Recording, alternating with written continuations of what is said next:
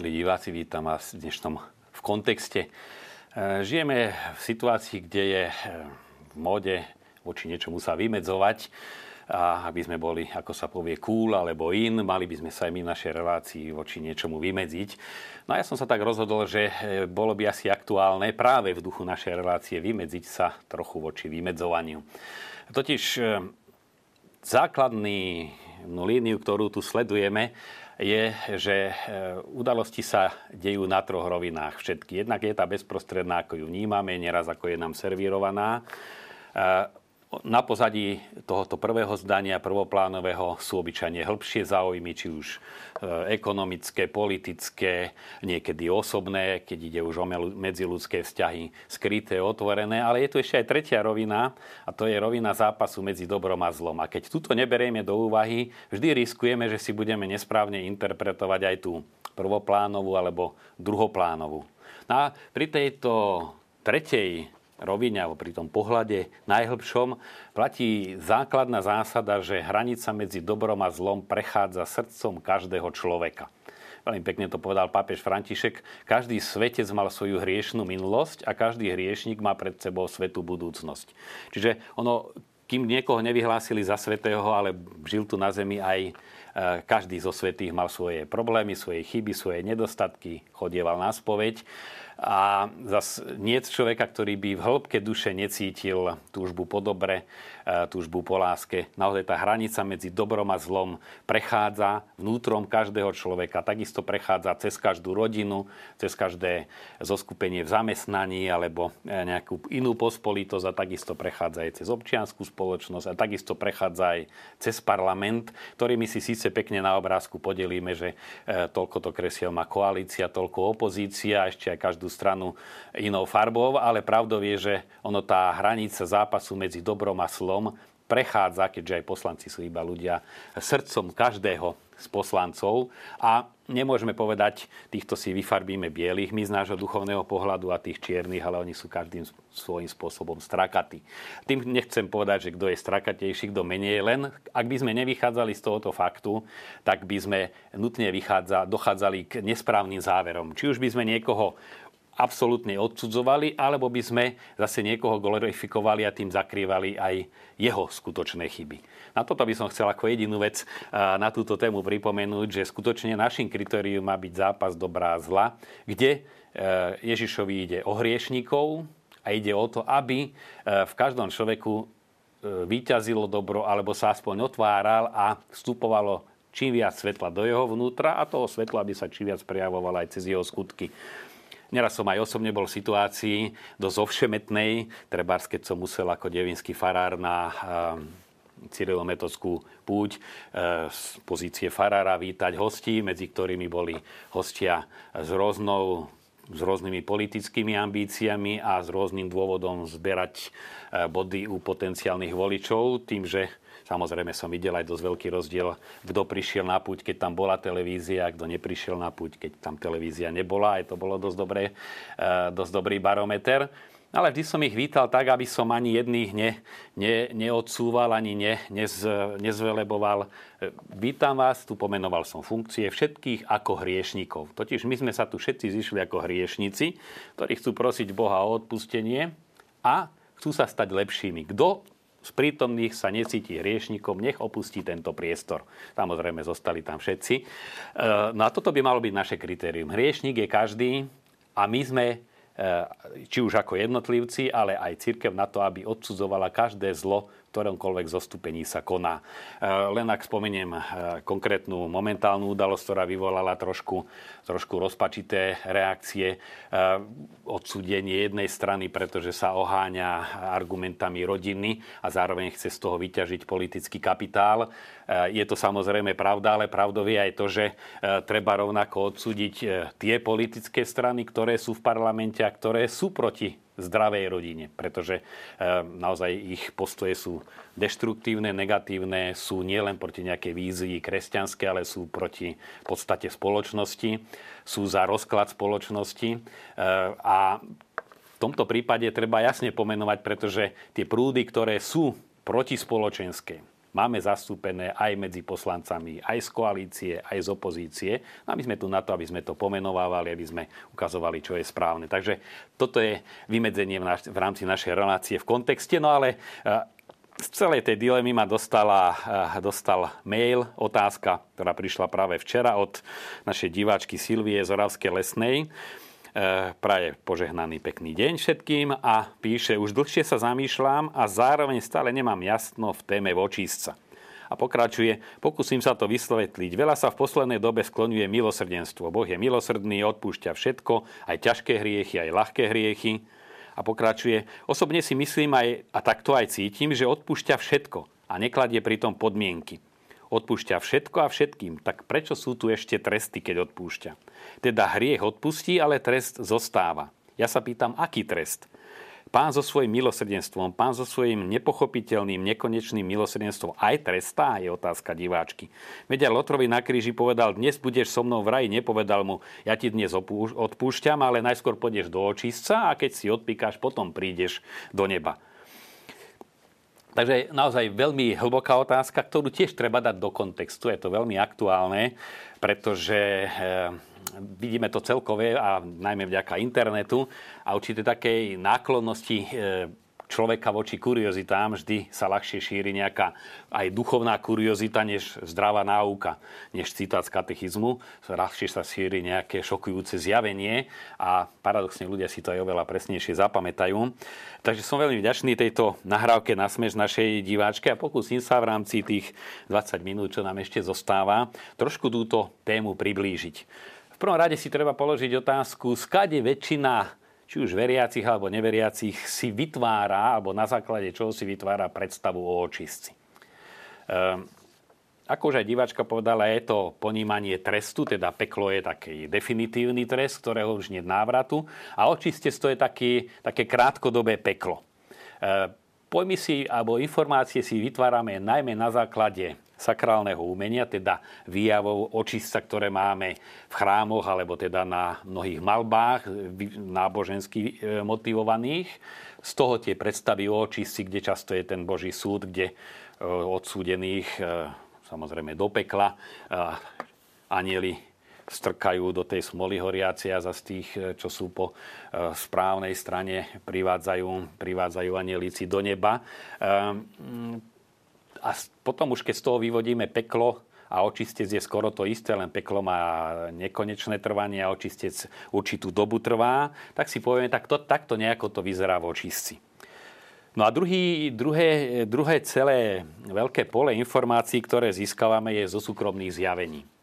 Ehm, tu by sa žiadalo vysvetliť najskôr, čo je to zjavenie a to na schvál trošku doširša poviem, pretože sa to netýka len zjavení o očistci, ale sa to týka ehm, mnohých iných podobne sa šíriacich zjavení na rôzne témy.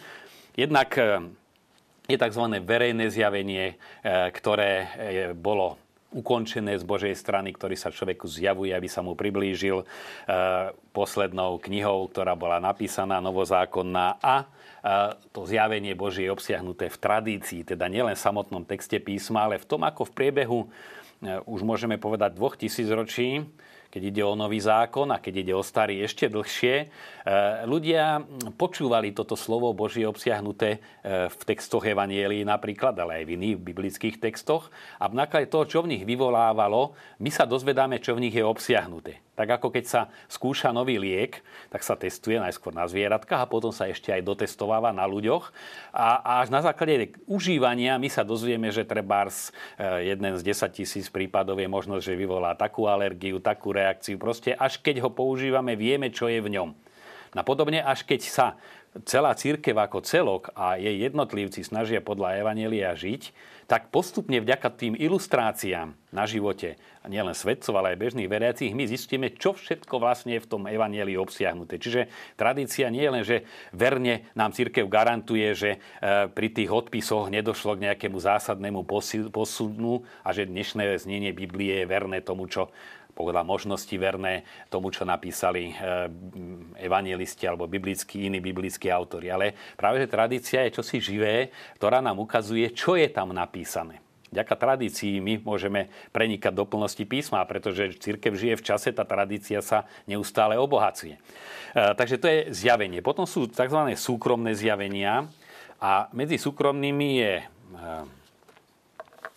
určitá skupina, ale len mali, veľmi maličká časť, ktoré sú církvou potvrdené, teda boli patrične skúmané. Na tu by som aj trochu nejakých pár kritérií spomenul na e, túto tému. E, súkromné zjavenia keď sa vôbec majú, majú získať cirkevné schválenie. Jednak musia zodpovedať celku viery, nemôže tam byť oznámené niečo, čo by zodpovedalo uh, náuke viery ako takej. Musí byť aj určitá racionalita v tom zjavení, nemôže to sa to priečiť rozum, určité absurdity. A potom musí byť aj určitý rozumný dôvod, prečo toto zjavenie, aj keď súkromné, tak uh, cirkevne schváliť, treba zjavenia v Lurdoch, alebo vo Fatime, alebo iné zjavenie. E, tu by som e, chcel pripomenúť a vychádzam z komentáru, ktorý napísal kardinál Ratzinger e, ešte ako prefekt kongregácie pre náuku viery, teda oficiálny dokument prefekta kongregácie, nie jeho teologická štúdia, na Margo 3. fatimského tajomstva a vyšlo aj v Slovenčine aj samotný text. Dokonca Vatikán žiadal, aby sa dala aj fotokópia rukopisu sestry Lucie, aby niekto ešte nešíril, že tam bolo ešte aj niečo iné, čo Vatikán zamlčal, ako samozrejme sa potom šírilo. No a tu veľmi dobre kardinál Ratzinger rozoberá problém súkromných zjavení. Ja sa ho budem snažiť veľmi zhutniť. Pri súkromnom zjavení, a tu už cituje tiež aj kardinál Ratzinger, svätého Jana z Kríža, a ja to ešte tak voľne dodávam, svätý Jan z Kríža hovorí, že ak niekto alebo čím presvedčivejšie niekto tvrdí, že e, ja neviem, tá panna Mária mala to a to oblečené, že ja neviem, bola tam taká a taká vôňa. Čiže čím konkrétnejšie to zjavenie opisuje, tým si môžeme byť istí, že to nebolo zjavenie že to je len nejaká halucinácia alebo proste nejaká choroba. E, psychológovia tvrdia, že asi 95% toho, čo ľudia nazývajú zjavenie, je e, psychopatologické, čo neznamená, že sa máme z toho smiať. Aj títo ľudia neraz práve tými zjaveniami aj trpia, berú ich vážne a treba ich brať vážne a treba snažiť sa im aj pomôcť. Oni sú úprimne presvedčení, že treba z určitú vec treba pápežovi oznámiť, ale nemôžeme to povedať, toto Boh tomu človekovi zjavil. Um, problém je, e, ja som to tak prirovnal a už sa tým pádom dotýkame aj témy očistca, lebo som to zažil. Som sa zastavil pomodliť v kostole e, a práve pri tej modlitbe mi tak napadla myšlienka, ako asi teraz, čo prežíva, ako sa má môj otec, ktorý zomrel na jeseň. A potom som si to neskôršie analyzoval a viedlo ma to k tomu, že som sa za neho tam pomodlil. Ale potom, keď som uvažoval nad témou očistca, som si uvedomil už ten podnet, ktorý som zachytil, to čo si vo vnútri, že ako sa asi má, ktorý bol určite podnetom znútra a som ho zobral ako výzvu pomodliť sa za neho. Už sám sebe, keď som si ho chcel uvedomiť, musel som si vytvoriť určitú predstavu. Čiže ten podnet prišiel znútra, to presne hovorí aj kardinál Ratzinger, to sú podnety, ktoré vychádzajú znútra e, tajúplnými božími cestami, ktoré, asi, ktoré si slúžia aj psychickou štruktúrou človeka. Ale už ako náhle si ten pocit chceme pomenovať, už používame obrazy, ktoré máme v našej mysli. Inak sa to nedá. Tie obrazy sú naozaj na základe nejakých tých obrazov, ktoré sme videli v chrámoch a tak ďalej tak ako akýkoľvek pocit nejakej blaženosti, tak človek musí, už keď ho chce sám sebe opísať, skúste si to aj predstaviť, ako sa teraz cítim, sám, sám pre seba si to zadefinovať. No cítim sa, ako by som, ja neviem, bol na zelenej lúke. A už máme zelenú lúku a pocit nejaký, ktorý sme mali my osobne, keď sme sa na nejakej peknej jarnej lúke ocitli. Čiže musíme to, čo vo vnútri cítime, už vyjadriť nejakým vonkajším opisom. No a niekomu sa to podarí lepšie, niekomu horšie. Ehm, a druhý problém je e, to, čo cítime, dať do slov a opísať to druhým. Keď si zoberieme samotnú biblickú knihu Zjavení svätého Jána, Apokalypsu, tak najčastejšie slovíčko tam je, podobne ako aj v zjaveniach e, prorockých videniach, niečo ako. Bolo to niečo ako vták, malo to niečo ako krídla, niečo ako oči. Čiže nie, že videl som oči takého a takého tvaru, veľké, malé, modré, modré, hnedé, e, ale niečo ako oči. Čiže pýtame sa, na čo sú oči. Čiže to bola nejaká poznávacia schopnosť. No a v tomto je veľký problém, že my často e, čítame zjavenia svetých alebo aj rôznych zaujímavých osobností, vizionárov. Jednak nečítame to, čo oni povedali, ale knihy, ktoré napísali autory a mnohí z nich nemali osobnú duchovnú skúsenosť, čiže e, aj keď toho vizionára oni počuli, lebo čítali, tak už si ho interpretovali po svojom a pospájali to po svojom. No a potom zase my, ktorí to čítame, zase si do toho vložíme svoje predstavy. A toto pôsobuje, spôsobuje obrovský problém vyjadriť, aj keď to zjavenie bolo skutočné, vyjadriť ho ľudskými slovami a cez ľudské slova, my, ktorých počúvame alebo čítame, vybaviť si v mysli zhruba to, čo to zjavenie chcelo povedať. Ak je Božie zjavenie, určite nám nechce podať vonkajší opis niečoho. Pán Boh sa nezjavuje e, len tak pre nejakú márnosť, že ja chcem vedieť, aké mal pán Ježiš dlhé vlasy, alebo koľko rán mu dopadlo na krk a koľko na plecia, keď bol e, bičovaný a trním korunovaný. Dôvod Božieho zjavenia vždy je spása duše. Čiže akékoľvek zjavenie my e, čítame, počúvame, či už o očistci alebo o čomkoľvek inom, treba si klásť otázku, e, k čomu ma chce Boh vyzvať pre dobro spásy mojej duše alebo spásy duše niekoho druhého. Ak si nedáme túto otázku, tak zostávame na povrchu a podstata nám uniká. No, takže v tomto kontexte e, my môžeme si položiť niekoľko otázok už, čo sa týka samotného očistca, vychádzajúc aj z videní, e, ktoré preberám z jednej knižky, je rozšírené aj na Slovensku. E, a tam práve si aj poukážeme na tie úskalia toho vyjadrovania. Prvá vec, ktorá je, je otázka trvania očistca. V tom nás neraz milie aj tie odpusky, 100 dní odpuskov, 10 dní odpuskov a tak ďalej. Poviem len um, pár takých citátov. Pater von Moll, 1896 zomrel, hovorí, že niektoré duše zostanú v očistci až do súdneho dňa. Niektorí musia trpieť v očistci toľko rokov, koľko rokov viedli hriešný život. Blahoslavená Anna Mária Tajgi 1873 zomrela z Ríma, videla v očistci slávneho grófa. Tento viedol z počiatku bujarý život, vyhľadávajúc neustále rozpílenia a zábavu. Neskôr sa však polepšil. Musel presne toľko rokov trpieť v očistci, koľko ich prehýril na zemi. Ďalšie videnie. Videla v očistci známeho muzikanta, ktorý veľa pil. Zjavie sa jej v podobe ropuchy a hovorí, že sa jej muselo, musel preto takto ukázať, lebo sa raz zdržieval na vlhkých a bahnitých miestach. Musel teda trpieť o toľko viac, okolko si pitím skrátil život. Zas Klára Mojesová uvádza, niektoré duše v očistci musia trpieť storočia a storočia hrôzostrašné múky. Inde zase tvrdí, pokorní ľudia sú len zriedka dlhšie ako dva mesiace zbavení pohľadu na Božiu tvár a nikdy nie dlhšie ako dva roky.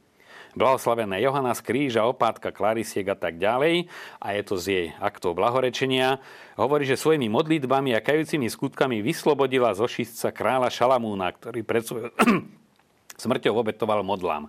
Musela mu byť teda ešte krátko pred smrťou dopriatá milosť lútosti. Takže čo si o týchto údajoch myslieť? Tu je treba zdôrazniť, že už my v našej bežnej ľudskej skúsenosti poznáme tzv. psychologický čas a chronologický. Že niekedy, keď, sa, keď veľmi trpíme, si zoberme, keď nám trhajú zub, alebo nás len zub bolí celú noc, tak tá noc je väčnosť. A niekedy pár sekúnd, keď nás niečo strašne pálí, uh, sa nám zdá, že trvá väčnosť. A inokedy, keď sa cítime dobre, povieme, tak tie hodiny letia ako minúty. Čiže chronologicky sekundy idú na hodinkách presne ako idú, ale my v rámci toho času podľa nášho rozpoloženia buď ho vnímame ako krátky alebo dlhý.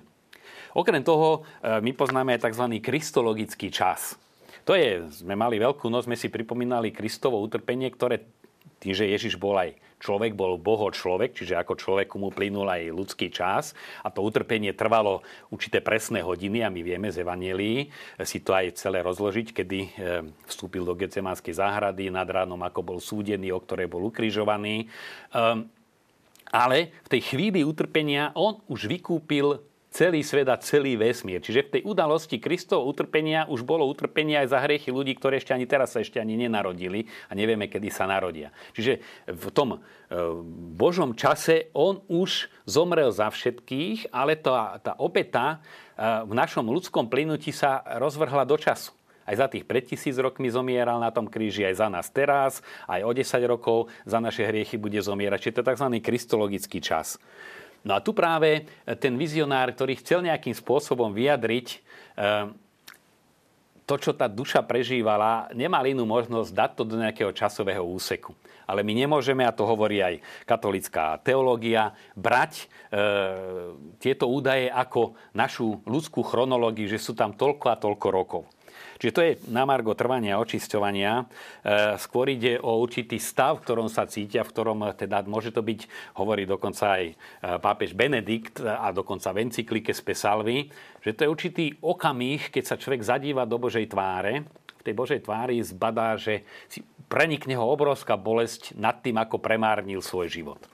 A tá, tá bolesť je tak silná a môže to byť jeden okamih, ale my ju vnímame v čase. A teraz sa môžeme spýtať, a to je e, základná otázka, ako sa teda kedy modliť za duše v očistci. Pretože e, už keď sa duša objaví pred Božou tvárou, tak tam platí ten tzv. kristologický čas, v ktorom už e, prebieha aj náš ľudský čas, čiže keď my sa v tejto chvíli začneme modliť za dušu v očistci, alebo spravíme nejaký dobrý skutok, tak ono patrí k tej duše vočisti aj v tej, už v tej chvíli, keď sa objavila pred Božou tvárou. Otázka, ktorá zaznieva aj z úz našej, alebo z pera našej diváčky, je teda ako je to s trestami a vôbec ako chápať modlitby a obety za duše vočistci. Ja by som najradšej vychádzal z toho, čo poznáme z našej ľudskej skúsenosti, jednak, že nám je to najbližšie a hlavne preto, že e, naša schopnosť lásky je nie niečo podobné, ako je Božia láska, ale je to tá istá láska.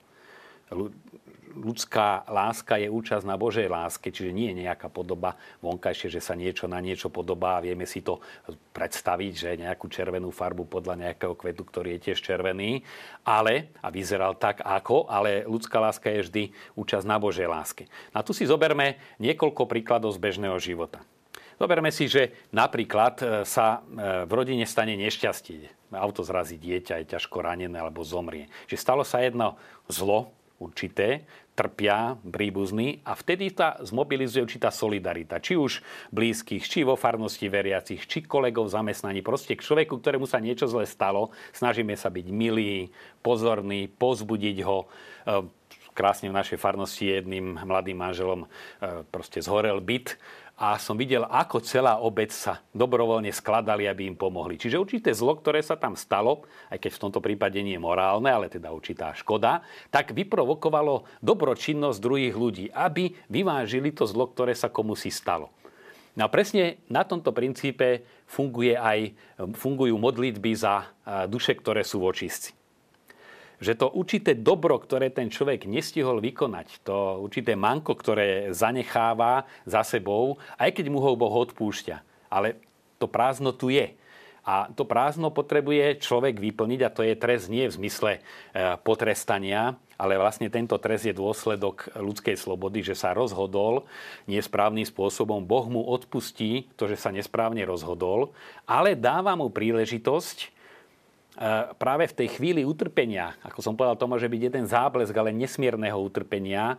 E, a to utrpenie, e, hovorím, nie je nejaké božie trestanie a my prosíme, aby ho Boh trestal trochu kratšie, kde si uvedomí, ako veľa v toho v živote zanedbal, aké bolo jeho pokánie nedôsledné, ako aj slúbil, že sa polepší, ako málo sa polepšil. A teraz on v tej chvíli utrpenia, tej lútosti sa zároveň očistuje. To hovorí aj pápež Benedikt. Oheň v očisti to je Kristova láska, ktorá spaluje a očistuje. No a my tu môžeme práve to manko toho človeka svojím spôsobom v úvodzovkách splatiť čiastočne, že to dobro, ktoré on nevykonal a ktoré ho potom trápi, vykonáme my, či už modlitbou, sa nemodlil, tak my našou modlitbou za toho človeka e, v očistci. Alebo že urobíme nejaký dobrý skutok, obetujeme za duše v očistci. No a toto je základné ponímanie, ktoré e, vychádza z toho, že všetci sme krstom napojení na Krista, tvoríme e, ako rodina, príbuzní tvoria pokrvenstvo, aj zosnulá matka je vždy moja matka, zosnulý otec alebo stará mama proste sú stále našimi blízkymi, aj keď nie sú už medzi nami. Takisto my, ktorí žijeme v Kristovi a Kristus žije aj so slaveným telom a tí, ktorí sú v ňom pokrstení, v ňom žijú, tak my práve môžeme navzájom, tak ako tí ľudia, ktorí si na zemi pomáhajú či to spoluprácou, pomôcť to dobro, ktoré oni nestihli vykonať. Čiže trest je priestor, aby človek to, čo nestihol počas svojho života vykonať, aby práve tou bolesťou a utrpením vyplnil, aby sa pred Božou tvárou mohol ukázať taký, aký ho akého Boh stvoril, akého, akého Boh ho chce mať. A k tomu my môžeme prispieť. Čiže keď trošku zhrnieme, e, církev učí dve základné pravdy. Očistec existuje a za duše zosnulých sa treba v očistci modliť. Keby sme si analyzovali, či už modlitby e, veriacich skoro každý deň, alebo modlitby, e, keď sú svetom že za zosnulých, nájdeme tam krásne motívy, ako sa církev modlí za zosnulých a modlí sa priebežne. Takže by som chcel pozbudiť aj e, cez túto reláciu, aby sme si ozaj do takého živého kontextu dávali tie situácie duši v očistci, pohľadu na očistec, na Božie milosrdenstvo, ktorý práve tým, že dáva príležitosť, je milosrdný a nie je trestá, ale tá bolesť je bolesť naša nad našim zanedbaným dobrom a na základe tej bolesti sa očistujeme a môžeme predstúpiť pred Božiu tvár.